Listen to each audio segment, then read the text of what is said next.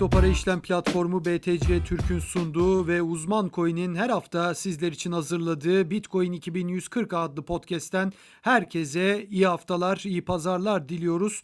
Yeni bir e, programla sizlerle birlikteyiz. Ben Hakan Ateşler. Arkadaşım Burak Köse ile birlikte gündemi değerlendireceğiz. Yine çok özel bir konuğumuz bizlerle birlikte. Birazdan o da yayınımıza katılacak. Tabii ki fiyatı konuşacağız. E, sektörün gidişatını konuşacağız. DeFi projelerinde çok ciddi düşüşler yaşanıyor ama bir o kadar da e, kripto para dünyası her geçen gün büyümeye devam ediyor. Tüm haberleri ve tabii ki gelişmeleri değerlendireceğiz. Burak hoş geldin. Hoş bulduk Hakan.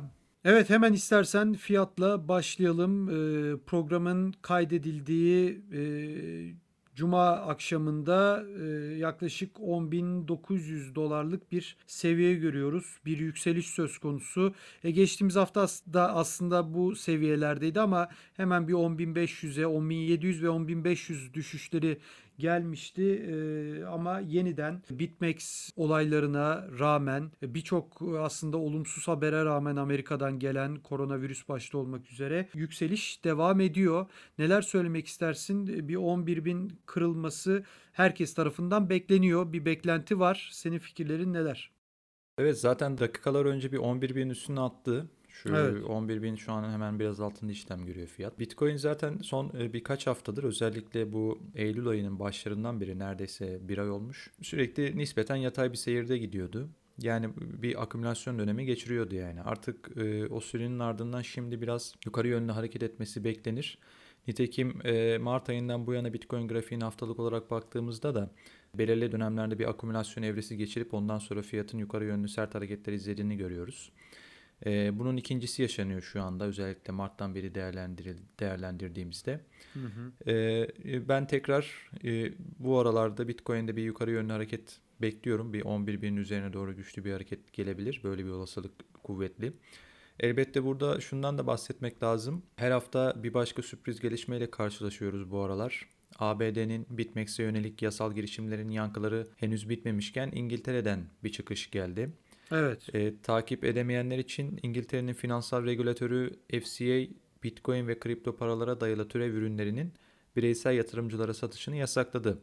Bunlar BitMEX ve benzeri platformlarda gördüğümüz vadeli işlem sözleşmeleri, opsiyon sözleşmeleri gibi ürünler. Yani türev ürünler derken biz bunları anlamalıyız.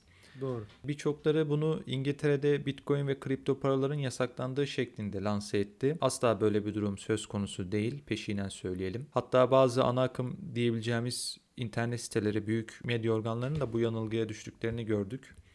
Yani bazen yanılgı Hı-hı. oluyor, bazen de e, fazladan birkaç tık almak adına yapılan küçük oyunlar gibi ben görüyorum aslında bunları. Hani Hı-hı. E, hiç aslında doğru da bir hareket değil yani bu kadar küçülmeye de gerek yok yani kripto paralar yasaklandı deyip de bu tür hani tıklanma almak amacıyla e, yapılacak hareketler olmamalı yani bu şekilde olmamalı diye düşünüyorum. Anladım. Tabii. E, evet yani bu bu da dediğin de gerçekten böyle de olabilir. Yani Türk medyasından Hı-hı. bahsediyorum ben. Bizim medyamızdan Ben de Türk medyasından bahsediyorum. Ha, tamam. Zaten yabancı medyada şu an yasaklandı diye bir şey görmedim şimdiye kadar.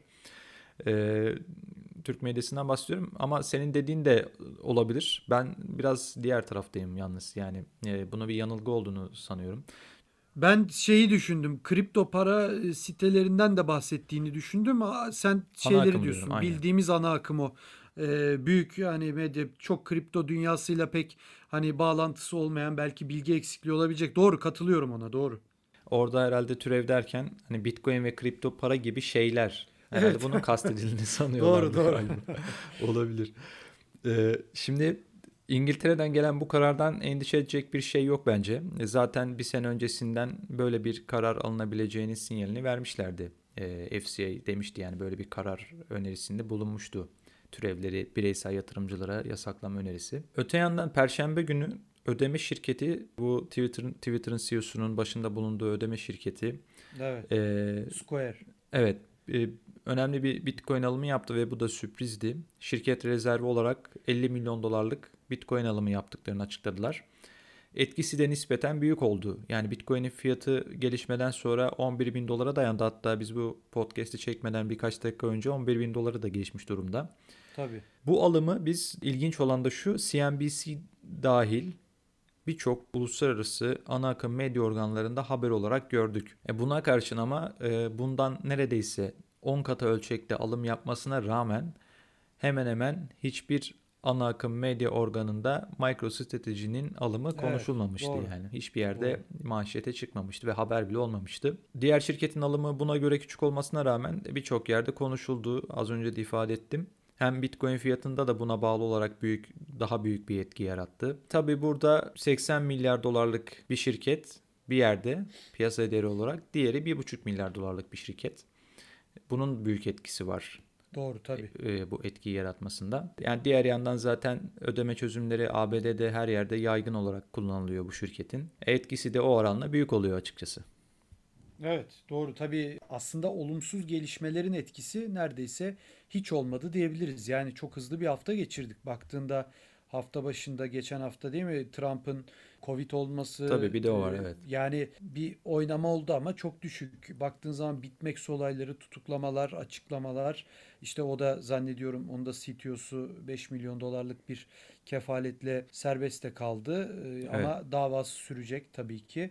E, Yani bütün as çok ciddi olaylar ama ona rağmen olumsuz anlamda gidişat çok az oluyor. Çok güçsüz düşüşler yaşıyor Bitcoin fiyatı. Bu da tabii ki hepimizin hoşuna giden bir durum. Ve dediğin gibi Square'den böyle bir 50 milyon dolarlık alım geldiğinde de çok güçlü bir etkisi oldu.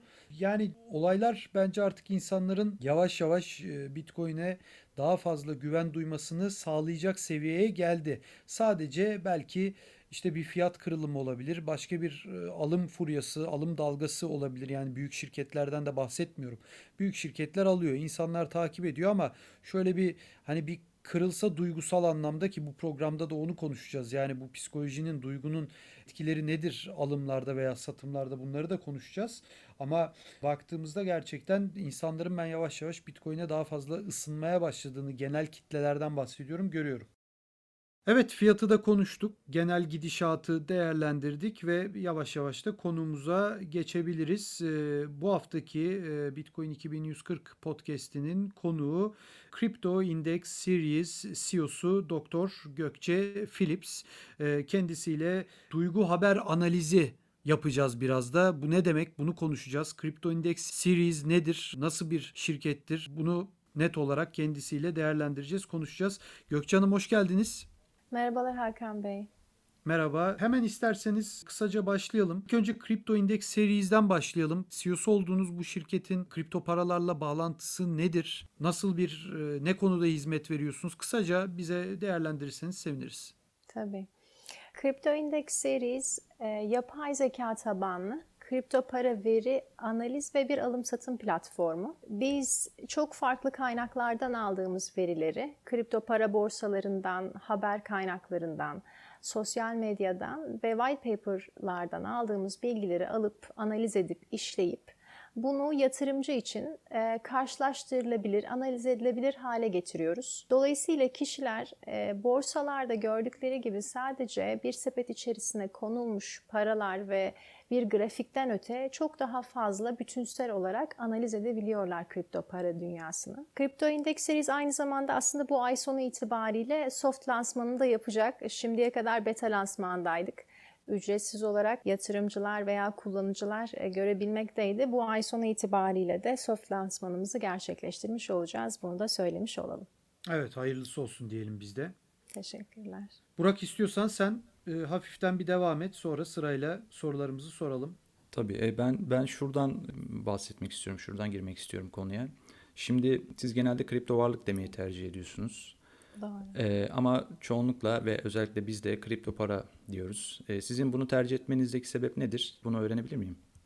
Tabii şimdi kripto varlıklar e, nedir? Belki kısaca onu söylemeli. Kripto varlıklar dağıtık ve değiştirilemez bir veri tabanı altyapısı üzerine kurulmuş, değiş tokuş aracı olmak üzere yaratılmış dijital varlıklardır. Burada değiş tokuş aracı diyorum. Sadece e, para değil. Aslında kripto varlıkların içerisine evet kripto paralar da giriyor. Evet. Ee, ama kripto paralar daha küçük bir set. Mesela kripto varlıkları biz 3 3 aslında 3 tip olarak inceliyoruz. Bir ödeme tipi, utility type dediğimiz yani belli bir platform içerisinde kullanılacak bir servis hizmet karşılığında kullanılacak kripto varlıklar. Bir de security tokens dediğimiz e, tahvil yani bir e, o paraya sahip olarak bir varlığın hissesine yahut da bir şirketin hissesine yahut da şirketin karının hissesine sahip olmuş oluyorsunuz.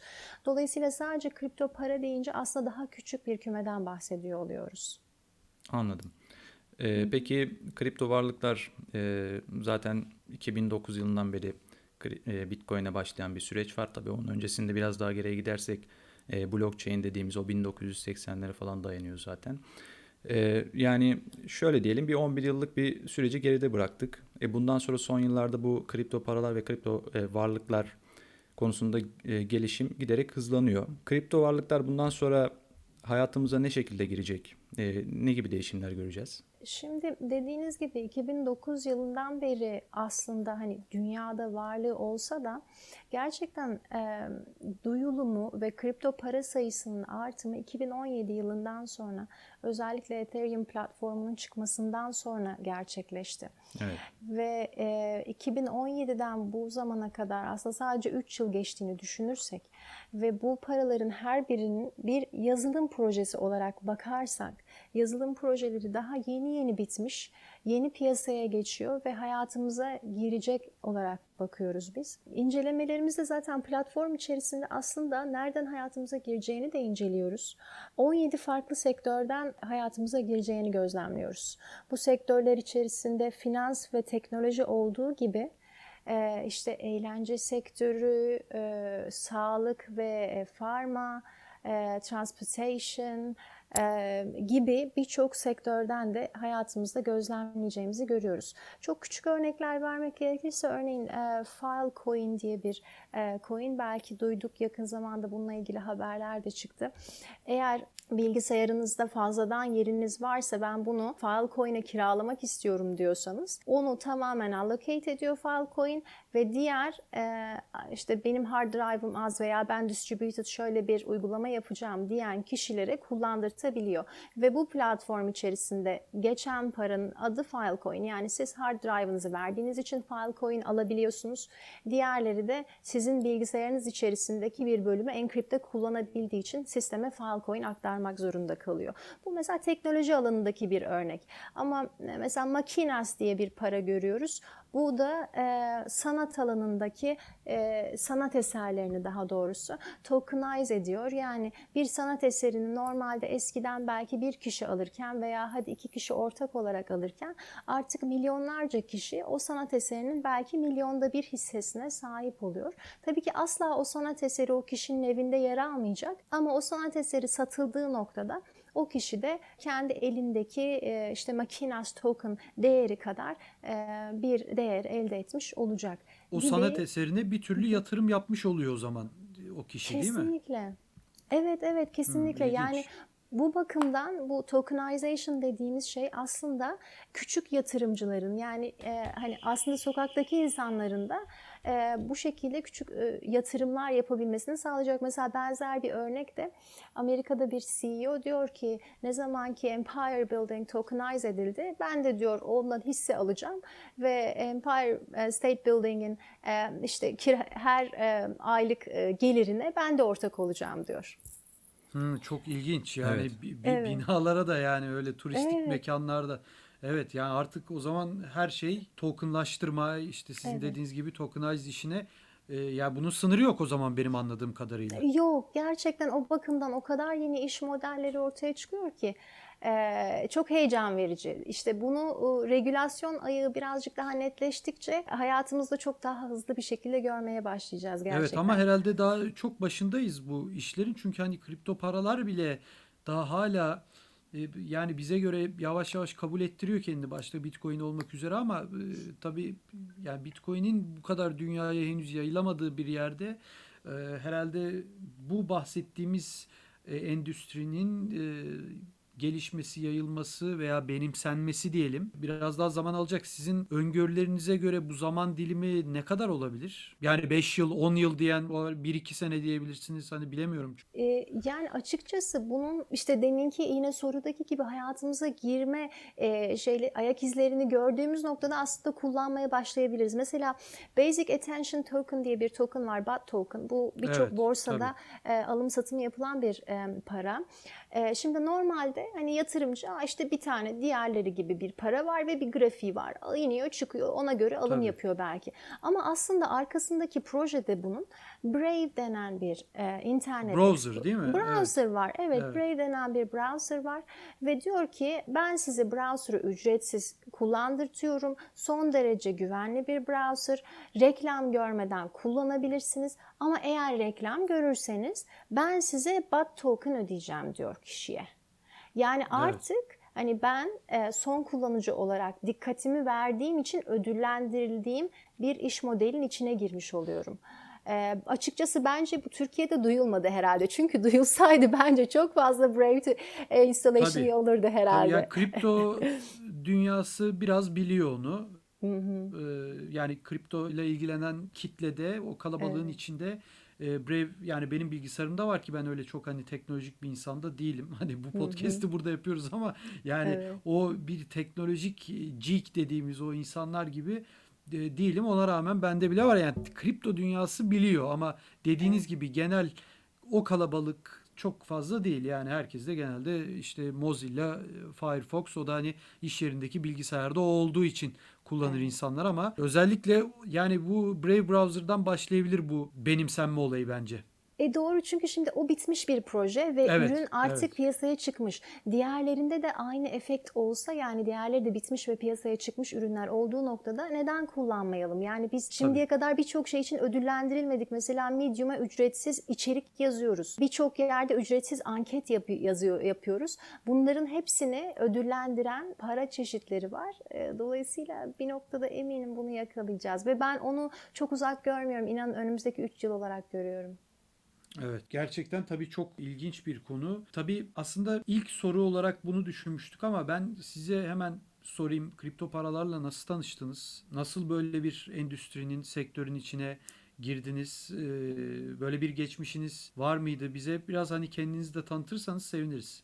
Tabii tabii. Ee, ben 2001 bilgisayar mühendisliği mezunuyum. ODTÜ bilgisayar mühendisliği. Sonrasında yurt dışına gittim. Uzun yıllarda yurt dışında yaşadım. Ee, orada Thomson Reuters denen bu Bloomberg'in belki de dünyadaki tek rakibi finansal teknolojiler yapan bir firmada da çalıştım. 4 yıl kadar bu süre içerisinde. Orada tabii ilk tanışmam oldu aslında finansal e, teknolojik ürünlerle ve o dünyayla. Açıkçası Crypto Index Series ürününü yaratırken de ilham aldığımız yer orası. İnanıyoruz ki o dünyadaki elementler ne varsa yavaş yavaş aslında bu dünyada da görüyor olacağız. İşte e, endeksler, haber duygu analizleri, sektörel analizler ve bu gibi. Sonrasında ama kriptoyla e, tanışmama gelirsek eğer, tabii belki de birçoğumuza benzer bir hikaye. Benim de çok yakınımda olan birisi kendi evini satmıştı ve tamamen kriptoya girdi. E, ondan sonra evet evet e, sonra o yatırım üçe katladığı noktada bizi ikna etti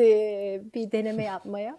Öylece girdik. Tabii baştaki ilgimiz hani bu nedirle başladı ama sonra fark ettik ki biz hiç bir bilgimiz olmadan aslında bakıyoruz bu dünyaya.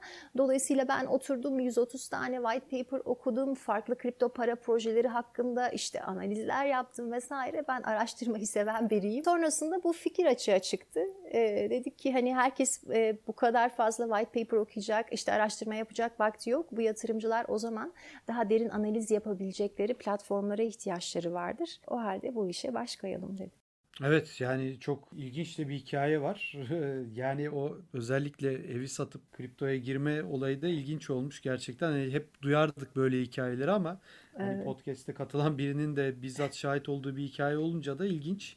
Onu da belirtelim. Burak sen devam et istiyorsan. Ee, Ben şunu söyleyecektim. Az önce tokenlaştırmadan bahsediyorduk. Ee, işte gayrimenkullerin tokenlaştırılması vesaire.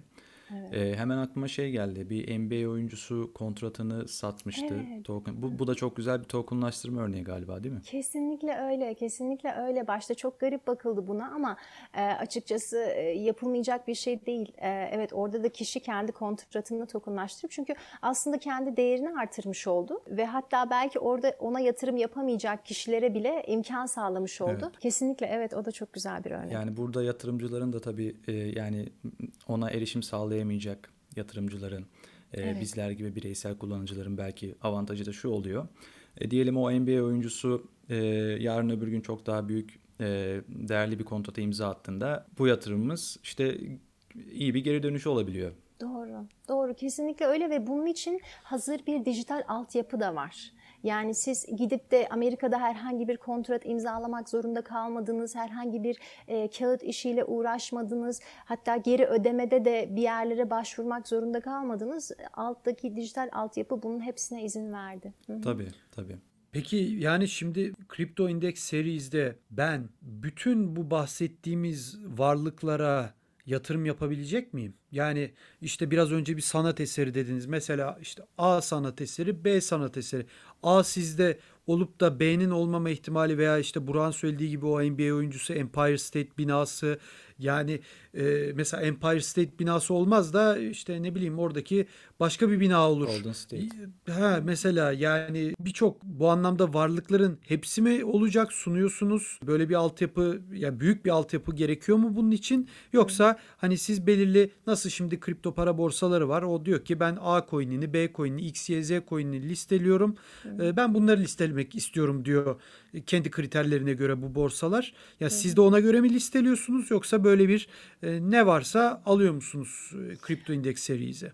Ee, şöyle bir kriterimiz var. Dünyadaki herhangi bir borsada alım satımı yapılan para bizde otomatik gözüküyor. Bu hani Türk borsası Hmm. olması gerekmiyor. Herhangi bir e, borsa içerisinde alımı satımın yapılması sistemin yakalaması için yeterli. Ee, dolayısıyla hani kaç tane var derseniz e, 1900 ile 2000 arasında değişen bir rakam. Çünkü yakalıyor bugünlerde fark ettim 1904'tü başlangıç rakamımız. Ee, onun arttığını görüyorum. Ee, dolayısıyla o kadar fazla para hakkında e, bu para nedir? Hangi sektördedir? Teknik altyapısı nasıldır? Ne tip bir asettir? Yani işte security token mıdır? Em, ne bileyim utility token mıdır? Bu paraya benzer başka hangi paralar vardır? Gibi karşılaştırmaları yapabileceğiniz, o paralar hakkında çıkan haberleri görebileceğiniz. Yani mesela işte şu an ben baktığım zaman Ethereum hakkında e, son bir ayda diyelim ki her gün kaç tane pozitif haber çıkmış, kaç tane negatif haber çıkmış görebiliyorum. Bu haberlerin tabii içeriklerini de okuyabiliyorum. Dolayısıyla tek hani şey bazında, kripto para bazında gerçekten çok derin inceleme yapabileceğiniz bir platform. İncelemeden sonra alım satım yapma noktasında şu an bağlandığımız e, belli borsalar var. Yani bizim bir borsa altyapımız yok. Biz sizin diğer borsalardaki walletların, cüzdanlarınıza bağlanma imkanı sağlıyoruz. Örneğin işte Binance'te bir e, cüzdanınız varsa yine bizim platformdan API key'leri girerek bağlanabiliyorsunuz. Dolayısıyla hem analizi bizde yapıp hem de arkasından Binance'deki wallet'ınızdan alım satım yapabiliyorsunuz. Ha, bu da çok aslında kolaylaştırıyor herhalde insanların işini. Yani işte dediğiniz gibi çok kullanılan borsalarda bir cüzdanınız varsa hani o zaman başka yerde çok yani her tarafta bir cüzdan açmaya gerekmeden oradan onu bağlayıp entegre edip bir türlü satın alma veya işte e, satma işlemlerini yapabiliyoruz. Bu, bu da çok işi kolaylaştırıyor insanların herhalde.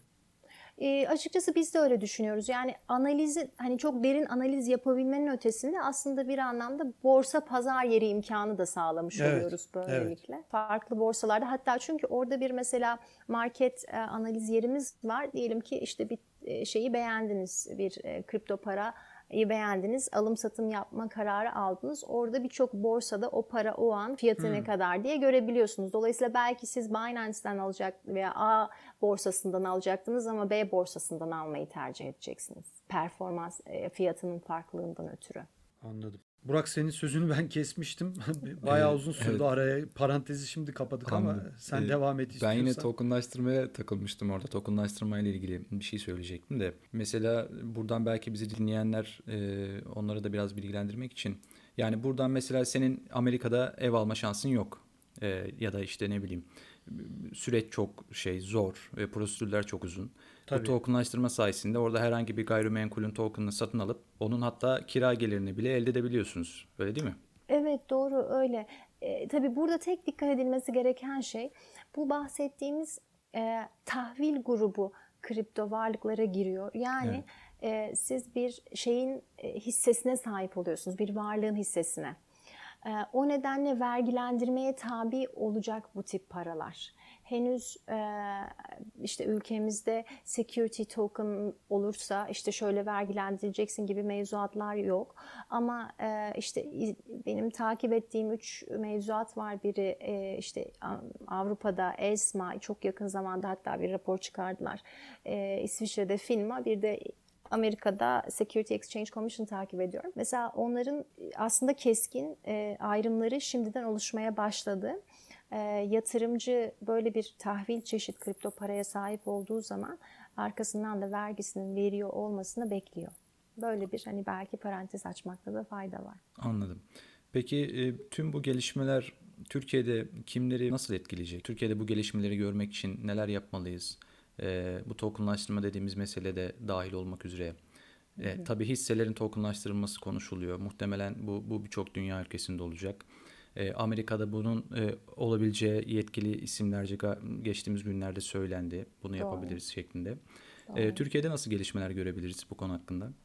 Şimdi Türkiye'de e, birkaç türlü gelişme olmasını umuyorum. Bir tabii teknolojik açıdan birçok kurumun altyapısı biz fark etmeden veya fark ederek değişiyor olacak. Mesela nasıl ki şu an şeyi bilmiyoruz. İşte bizim kullandığımız bankalar altyapı olarak Oracle Database mi kullanıyor, kullanmıyor mu bilmiyoruz. Umurumuzda da değil. Yeter ki evet. e, hani şeylerimiz, hesaplarımız güvenli olsun. Yine bunun gibi devlet kurumlarının da bizim kayıtlarımızı tutmak için kullandığı altyapıdan bir haberiz ve bu da bu da normal.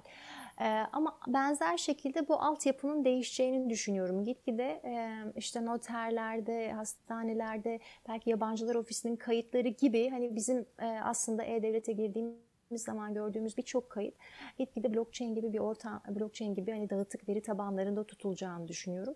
Bir o tip değişiklikler olacak. Yani bizim çok dışarıdan belki gözlemleyemeyeceğimiz ama e, bu değişilmezlik, değişmezlik ve silinemezlik e, özelliklerinden ötürü blok zincire doğru bir kayış olacağını düşünüyorum altyapıda. Ee, sonra finansal dünyada da değişiklikler olacak. İşte bu konuşmada şimdiye kadar geçmedi ama biliyorsunuz hani decentralized finance diye geçen dağıtık evet. finansla alakalı değişikliklerin olacağını düşünüyorum. Ve bunun bankaları etkilemeyecek olması imkansız. Da Türkiye'de bankalarımızdan e, örneğin Akbank ve İş Bankası'nın proof of concept çalışmaları oldu. Kullanmadan para aktarımı ile ilgili olarak. Hı hı. Bu noktada yine onların da hem altyapısal anlamda hem de e, müşteriye verdikleri hizmet anlamında da değişikliklere gideceğini düşünüyorum. Şeyde örneğin İsviçre'de Crypto Valley denen konferanslar vardır. Her yıl işte tabii korona nedeniyle bu yıl e, dijital oldu ama evet. orada mesela söylenen şeylerden bazıları yani şu anki bildiğimiz haliyle bankaların artık yavaş yavaş olmayacağı ya bankaların bu yarışa e, dahil olamayacağı için özellikle hani küçük belki çok da köklü olmayanlarını göremeyeceğimiz yahut da e, bankaların artık e, son kullanıcıya verdiği hizmetleri değiştirmek zorunda olduğu. Yani bana benim işim çok daha kolaylaştıracak, çok daha hızlandıracak. Hatta benim belki kullandığım başka teknolojilere ayak uydurabilecek bir altyapı sağlamak zorunda olduğu. Hatta bu anlamda belki şeyden de bahsetmeliyiz. Challenger Bank denen bankalar çıktı son dönemde. E, bilmiyorum duydunuz mu? Revolut, Moniz gibi. Hı hı. Evet. E, dünyada örneklerini görüyoruz. E, bu bankalar geleneksel bankalardan aslında oldukça uzak, çok hızlı ve çok light bir şekilde çıktılar ve onlar da yine kripto para ödemesine izin veren bir altyapı ile birlikte çıktılar. O bağlamda bunları Türkiye'de de görmeyi isterim açıkçası Challenger Bank tipinde. Hatta şöyle belki buna en yakın örnek Türkiye'de e-para e, olabilir. E, hani light olarak ve herhangi bir e, şubeye bağımlı kalmadan daha dijital öncelikleri e, göz önünde bulundurarak çıkan. Sonra bir de tabii buna ilaveten e, şey biliyoruz 2023 kalkınma planında bir National Bank Digital Currency Evet. planımızın olduğunu biliyoruz. Hatta bununla ilgili yakın zamanda Merkez Bankası'nın iş, iş alımıyla ilgili ilan çıkardığını da gördük. Bununla ilgili de dünyada işte Singapur'da, keza Avrupa'da, Japonya'da birçok ülkede çalışmalar var. Hatta bu çalışmalardan bir tanesini biliyorsunuz Çin yapıyor şu an. Şimdiden geçenlerde bir e, Çin Bankası'nın, pardon Çin Merkez Bankası'nın tarafından açıklanan bir rakama göre 162 milyon dolarlık domestic transaction yapılmış. Yani ülke içinde bir transaction yapılmış bu digital currency kullanılarak. Ee, üstelik sadece pilot program dahilinde. Dolayısıyla hani onlar şu an gerçekten dünyada bu anlamda belki de e, dijital currency anlamında öncüler. E, bizim de eminim e, bu anlamdaki çalışmalarımız hızlanacak ileriki günlerde. Anladım. Ee, şimdi söylediklerinizi biraz da e, birkaç ekleme yapayım. Mesela e, Türkiye'de de e, Biga diye bir proje var. Muhtemelen siz de biliyorsunuzdur. O da işte 7 banka, 6-7 banka katılımcı banka var sanırım.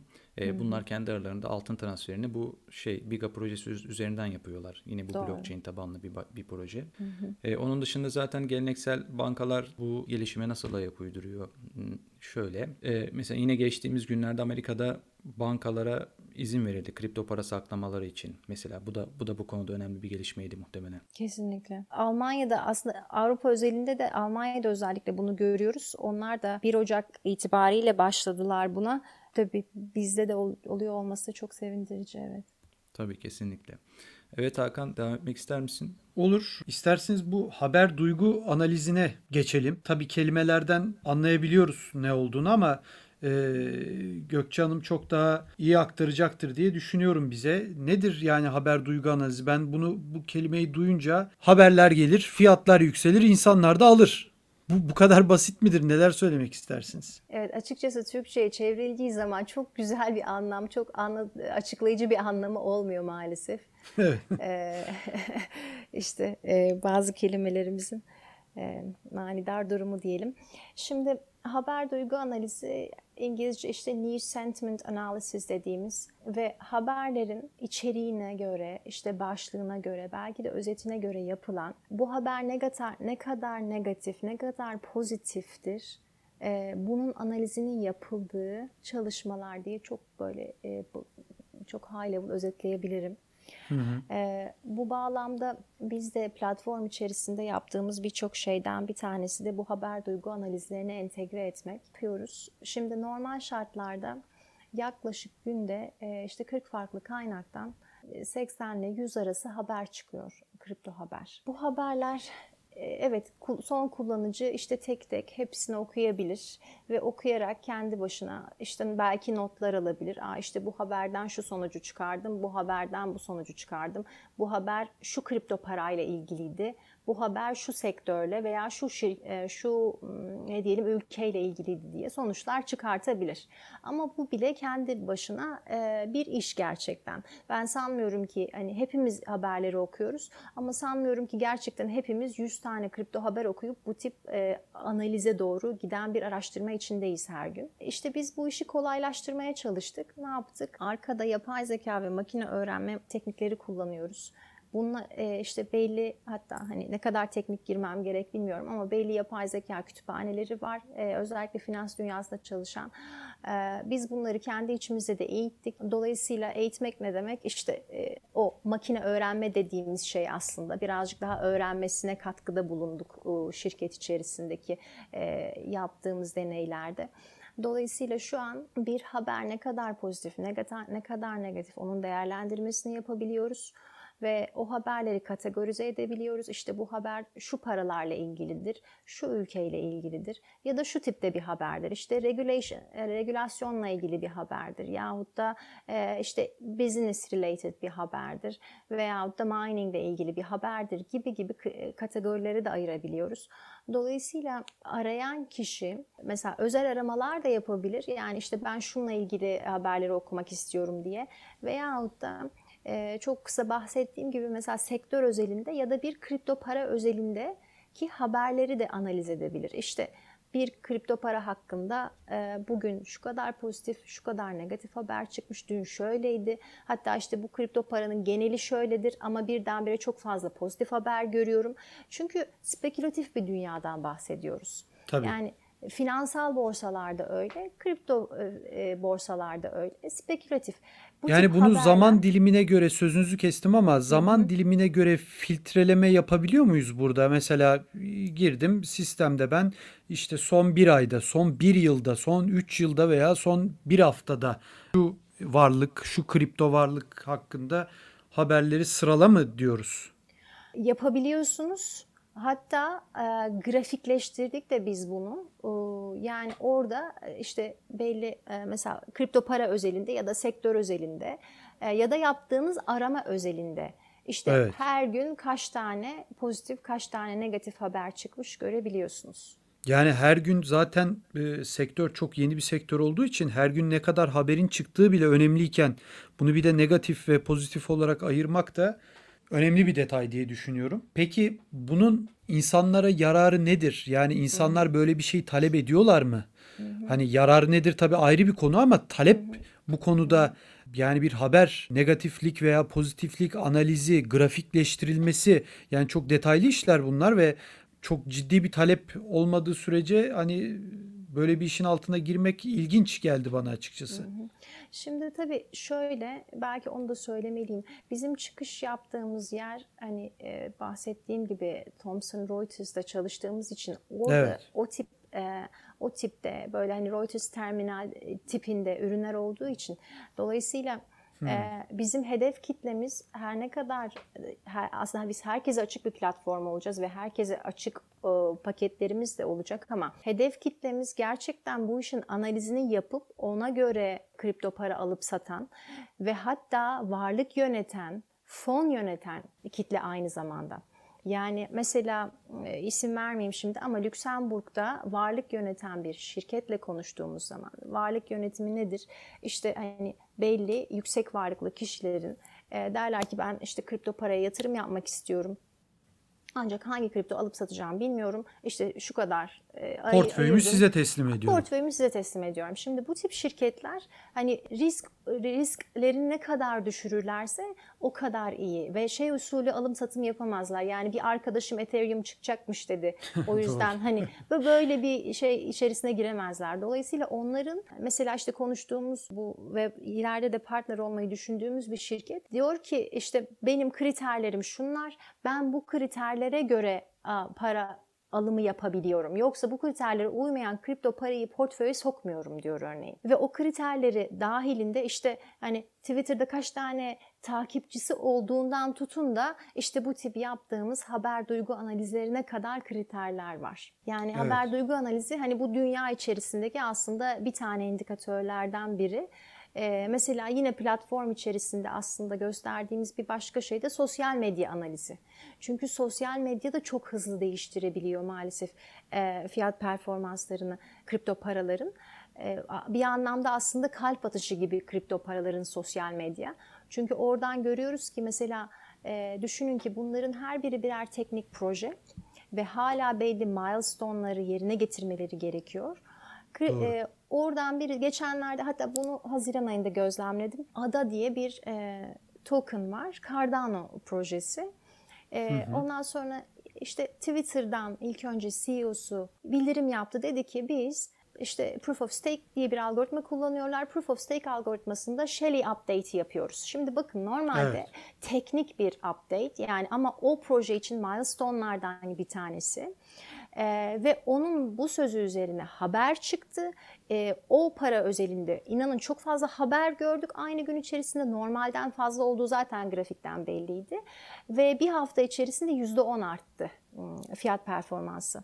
Hani bu ıı, şeyden dolayı olmadı yani hani dünyadaki diğer faktörlerden dolayı olmadı. Gerçekten o para özelinde yapılan aslında hani e, teknik update'e bağlı olarak.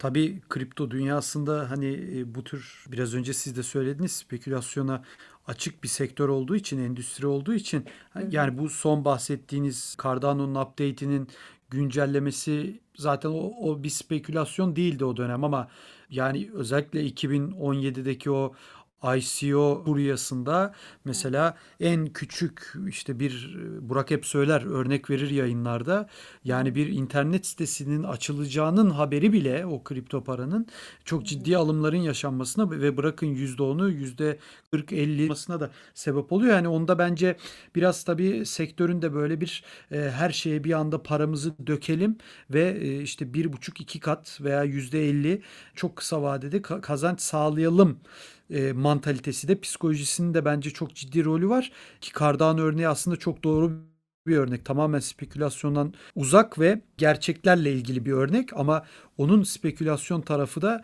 e, tarafındaki istatistikler de bence çok şaşırtıcı olabilir ki bu DeFi furyasında da aslında sadece 2017'deki ICO furyası değil hemen bu yaz e, geçtiğimiz yaz olan DeFi furyasında da bunu gördük. Yani sadece hiçbir haber bile olmadan yeni bir çıkan DeFi kripto parasının ne kadar yükselebildiğini veya işte 500 e, dolarlardan bir hata sonucu nasıl yerle bir olduğunu hep gördük. Dolayısıyla e, sosyal medyanın o haberleri hızlı iletebilme özelliği ve gücü e, gerçekten bu sektörde çok çok işe yarıyor bence de.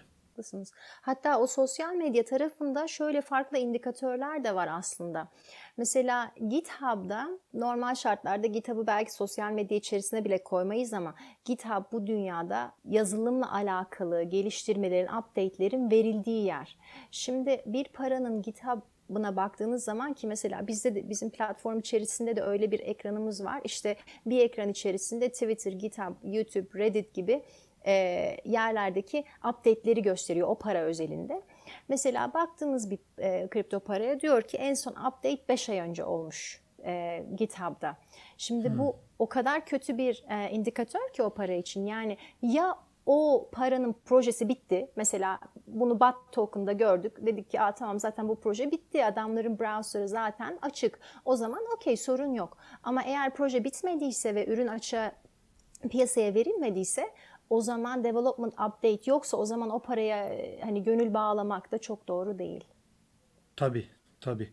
Ya bunlar aslında e, hep insanların kendilerinin bir türlü araştırıp yakaladığı bilgilerdi. Siz bunları e, düzenli bir e, sistem içinde insanlara sunuyorsunuz. Yani biz şu anda mesela işte DeFi tokenları işte favorilerimize ekliyoruz. Borsalarda bakıyoruz, izliyoruz. Eskiden geçmişten gelen tokenlarımız var. Aslında bizim şu andaki beynimizdeki, hafızamızdaki bu bilgilerin hepsi 2-3 senelik bir birikim sonucunda elde edilmiş bilgiler. Yani fiyat olsun şimdi benim takip ettiğim bir coin'in bana iki senelik geçmişini sorun ben size anlatırım. Şu olmuştu bu olmuştu. Yani ana hatlarıyla en azından detaylı olmasa da anlatırım. Ama dediğim gibi bu birikim 2-3 senede belki bazen bir senede e, yani çok kısa bir sürede değil. Onu söylemek istiyorum. Oluşuyor ve siz aslında bunu her varlık için e, evet. sadece kripto para da değil işte bir, biraz önce bahsettiğimiz bütün bu konularda siz bunu bir düzenli hale sokup insanlara sunuyorsunuz galiba değil mi? Doğru anladım. Doğru, doğru, doğru. Yani o araştırmayı yapmayı çok daha e, kolaylaştırıyoruz aslında. Tabii, yani tabii. bilgilerin ya çok çok önemli. Ya çok büyük bir işten belki de angaryadan insanları kurtarıyorsunuz herhalde. Evet biz de öyle umuyoruz. Evet. Yani bizim açıkçası hani bizim çok işimize yarıyor. Ben e, kendi yok, benim anladığım bu. kullanıyorum. doğru doğru. Yani evet. benim anladığım bu çünkü ben hani program öncesinde çok da haberim de yoktu açıkçası ama sizi dinledikçe anladım bu ve insanların aslında yani bu özellikle kripto para dünyasına ilgi duyan insanların bilgiye ulaşmasında, istatistiklere ulaşmasında ve e, hani istatistik deyince, bilgi deyince hep bu dünyada özellikle para dünyasında e, hep grafik konuşulur. İnsanların çoğu da aslında grafik okumayı, grafik yorumlamayı, teknik bilgilerini bilmiyor. Bunlara sahip değil bu bilgilere. Ki onun önemi ayrıdır. Onu kabul ederim ama en azından bu insanlara düzenli bir bilgi akışını sunabilmek de bence çok önemli. Grafik dışında, teknik konular dışında. Az önce Gökcan'ım da söyledi. Cardano haberi çıktığında işte fiyattaki artıştan bahsetti. Biz de hep hani hani sıradan yatırımcılar ve kullanıcılar olarak şimdi bir e, tweet atıldığı zaman Örneğin XRP'yi ele alalım. Bununla ilgili önemli bir gelişme olur. Ve Twitter'da, Oluyor da zaten Tabii. sürekli Oluyor, ama fiyatı evet. artmıyor. Bu, bu sıra oluyor evet gerçekten. Mesela Twitter'dan bir açıklama yapıldı. Ama bakıyoruz XRP'ye böyle saniyeler içinde onun fiyatı öyle bir artıyor ki. Yani insan şaşırıyor diyor ki şöyle. Yani normal işte bu işin arka planını bilmeyen, işte profesyonel insanların nasıl alım satım yaptıklarını bilmeyen birçok insan ya ne ara gördüğünüzde alıyorsunuz falan gibi bir tepki veriyorlar mesela. Ama halbuki işte Crypto Index Series gibi e, muhtemelen böyle platformları kullanarak onlar tabii algoritmalara falan bağlı. İşte orada direkt şeyi gördüğü zaman e, tweetleri taradığı zaman işte o ilgili kripto paradaki o duygu analizini taradığı zaman ona göre muhtemelen ona bağlı olarak algoritmalar var. Buna göre alım satım yapıyorlar öyle değil mi? Öyle, öyle gerçekten yani bu şey değil, hani müneccimlik gerektiren bir durum değil. Gerçekten Evet. bunun arkasındaki bilimi kullanmak lazım. Mesela ben sürekli şeye bakarım, işte %80'in üzerinde pozitif ya da eksi %80'in altında negatif ne, ne haberler çıkıyor. Hani sadece yatırım yapmak amaçlı değil, aynı zamanda tabii bu kadar pozitif ve bu kadar negatif ne olabilir diye sürekli platform üzerinde bakıyorum. Bağlamda evet tabii dediğiniz doğru. Anladım. Peki e, şunu da sormak istiyorum. Bu e, adınızdaki endeks serileri tam olarak neyi ifade ediyor? E, yani kripto dünyasında endeks ne işe yarar? Endeks hani çok geleneksel anlamıyla borsada işlem gören hisse senetlerinin e, fiyat ve getiri performanslarını ölçmekte kullanılan hani geleneksel finans dünyasında aslında oldukça kullanılan bir gösterge. E, hatta endeksler hani performans endeksi olarak yapılabildiği gibi sektörel bazda da yapılabiliyor. Evet. Ee, Böylece hani hem hisse senedinin hem o sektörün hatta hem de ekonominin performansı takip edilebiliyor. Bu dolayısıyla hani zaten Thomson Reuters'ın, Bloomberg'ün geleneksel e, hani gösterdiği ve işte şu an S&P gibi, FTSE gibi birçok endeks var. E, biz de dedik ki bu o, algı, bu bu elementi e, kripto dünyasına taşıyalım. Tabii biz ilk yapan kişi değiliz bu arada. Bizim gibi başka endeks çıkaran şirketler de var. E, ama belki de sektörel endeksler anlamında ilk üçteyiz aslında. E, yani hem duymuşsunuzdur işte top 10 endeks, top 50 endeks gibi hani performansına ve market cap'ine göre e, o e, performans göster gösteren endeksler var. Biz bir de buna ilaveten dedik ki biz nasıl olsa bu dünyayı sektörlere böldük. Yani işte finanstaki hangi coinler var biliyoruz. Teknoloji sektöründe hangi coinler var. işte eğlence sektöründe hangi coinler var ki eğlence sektörü deyince içine bunun online gaming, online dating gibi birçok şey giriyor bu arada. Evet. Ee, nasıl olsa biz bunları biliyoruz. O zaman biz bunları sektörel ola- olarak da inceleyebiliriz. Yani e, mesela işte enerji sektörü coinlerinin genel performansı nasıl gidiyor bunu gösteren bir e, işte bizim CIS Energy All Coins Index dediğimiz bir endeksimiz var. E, bu ne işe yarar? Bu şu işe yarıyor. Diyelim ki sizin ilgilendiğiniz e, token ya da kripto varlık e, enerjiyle ilgili.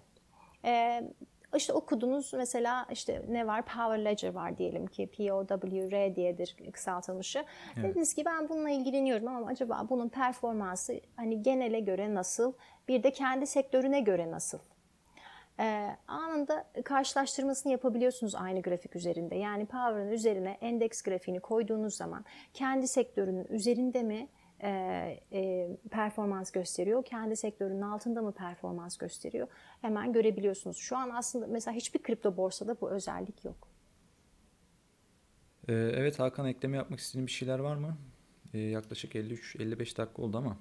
Evet yani çok çabuk geçti. Çok böyle ilginç konular olduğu zaman yani fiyattan bağımsız olarak e, gerçekten zaman su gibi akıp geçiyor ama beklentiniz ne zaman e, böyle bir e, benimsenmesi sizin şirketinizle ilgili Türkiye'de bir e, nasıl diyeyim e, yavaş yavaş kripto para dünyasının sizin şirketinizi ve e, onun yaptığı işi tanıması ne zaman olur sizce? Öyle sorayım. Ee, aslında sadece Türkiye olarak e, girmeyeceğiz açıkçası. Yani önce Türkiye'de büyüyelim sonra çıkalım gibi de düşünmüyoruz. Her yer, yani girebildiğimiz her markette çıkabilelim istiyoruz. Ee, işte benim partnerim İngiliz, e, benim de ikinci vatanım İngiltere. O bağlamda e, hemen işte lansmanla birlikte aslında çıkacağımız ve işbirlikleri arayacağımız, müşteri iş geliştirme yapacağımız ülkelerden bir tanesi de İngiltere. Buna bağlı olarak da Türkiye. E, yani benim için aynı zamanda gösterge hani sadece sokaktaki trader beni bilsinden öte ilk önce e, işte beni varlık yöneticileri bilsin, beni fon yöneticileri bilsin, beni e, işte belki kripto borsalar Anladım. bilsin. Kripto para borsaları zaten şeyin farkına vardıktan sonra yani bu çeşit bir analitiğin e, son kullanıcıya verilebileceğini farkına varıldıktan sonra zaten hani yavaş yavaş sokağa da ineceğimi düşünüyorum. Bu, bu anlamda aslında biz veri de yani API aracılığıyla veri servisi de yapıyor olacağız. Yani sadece bir platform değil, kripto para borsaları istedikleri noktada bu bizim ürettiğimiz haber duygu analizi gibi, endeks gibi, işte sosyal medya verileri gibi vesaire bunları biz veri kanalıyla API'lerle de aktarabiliyor olacağız. Evet benden bu kadar Burak sorular. Ee, benim de daha ekleyecek bir şeyim yok Hakan. İstersen Tamamdır. yavaş yavaş sonlandıralım. Gökçe Hanım size de çok teşekkür ederiz. Ee, gerçekten çok ilginç, çok merakla aslında program öncesi beklediğimiz, konuşmayı beklediğimiz bir e, konuydu. E, ben çok merak ediyordum. E, gerçekten böyle bir kripto e, anlamında bu tür bir gelişmede sektör açısından da ilginç olacak gibi geliyor bana. Çok teşekkür ederiz katılımınız için. Ben teşekkür ederim Hakan Bey, Burak Bey. Ben de çok keyif aldım doğrusu. Sanki karşılıklı bir sohbet havası içerisinde çok keyifli Tabii tabii. Oldu. Yani biz genelde öyle basit hani insanlar anlasın, basit e, şekilde soralım. E, karşı tarafta olabildiğince teknik e, detaylara gömülmeden onlar da mutlaka önemlidir ama insanların genelde hiçbir şekilde haberi yokmuşçasına anlaması için biz de çaba sarf ediyoruz ama siz de çok zaten basit anlattınız. Çok da teknik detaylara girmeden çok basit anlattınız. Çok teşekkür ederiz yeniden. Ne demek. Ben teşekkür ederim davetiniz için. Evet bir podcast'imizin daha Bitcoin 2140 adlı podcast'in daha sonuna geldik. Bu pazarda Türkiye'nin en büyük kripto para işlem platformu BTC Türk'ün sunduğu ve her hafta Uzman Coin'in sizler için hazırladığı Bitcoin 2140 adlı podcast'te gelecek hafta gelecek pazar tekrardan görüşmek dileğiyle herkese iyi haftalar.